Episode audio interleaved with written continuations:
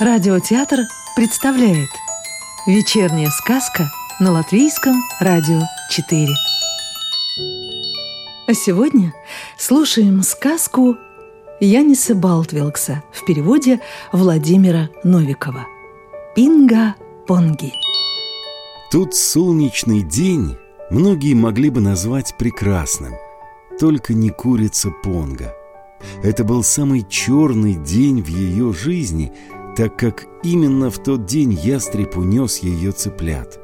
От горя курица не находила себе места. Обнаружив под забором комок ваты, Понга сделала из него цыпленка, а чтобы тот пожелтел, обваляла его в одуванчиках, дала имя Пинга, везде водила его за собой и берегла, как зеницу ока. Пинга подросла, на месте пуха выросли перья, с виду она была курица курицей. И все же ей была присуща одна особенность. Пинге абсолютно не нравилось ни зерно, ни крупы, ни даже дождевые черви – Зато она с большой жадностью проглатывала каждый найденный пластмассовый осколок. Когда же Пинга клювом сделала выбоину в оставленном на траве пластмассовом ведре, хозяин разлучил ее с Понгой и запер в клетку. Однако и в заперти Пинга Понги не забросила свою привычку. Однажды, когда зерно ей в клетку было поставлено в пластмассовой мисочке – Пинга высыпала зерно, расклевала мисочку, проглотила осколки и снесла четыре яйца. У хозяина при виде такой картины от удивления открылся рот. Яйца были небольшими и совсем круглыми. Хозяин взял в руки одно яйцо, пощупал, взял второе, третье, четвертое – Право же, это были настоящие шарики для настольного тенниса. Ну и что же с такой курицей поделаешь?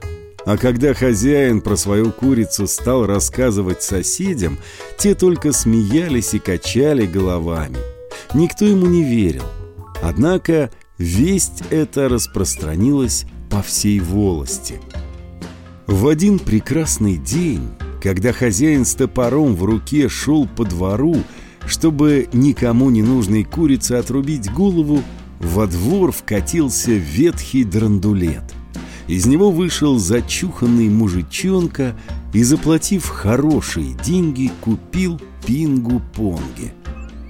Доставив курицу к себе домой, мужичонка поместил ее в самую лучшую комнату, над дверьми которой прикрепил надпись Пинга-Понги – завод по изготовлению теннисных шариков.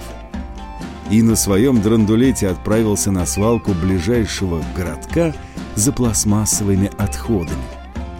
Что было дальше, можете догадаться сами. От беспрерывного кормления пластмассовыми отходами Пинга бесперебойно несла теннисные шарики.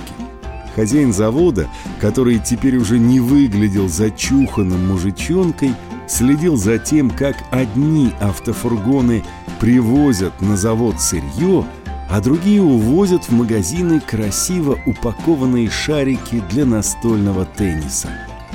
Само собой разумеется, что теперь среди автомобилей не было ни одного, который можно было бы назвать ветхим драндулетом шарики для настольного тенниса получались просто превосходными. И скоро их стали запрашивать изо всех уголков земного шара.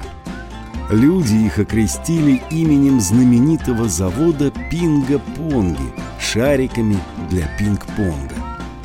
Стоит лишь пожелать, и вы можете приобрести их в любом магазине спортивных товаров, от Слампа до Японии – от Смарды до Канады, от Джукста до Новой Зеландии. Сказку читал актер Рижского русского театра имени Михаила Чехова Анатолий Фечин. Новую волшебную историю услышите завтра.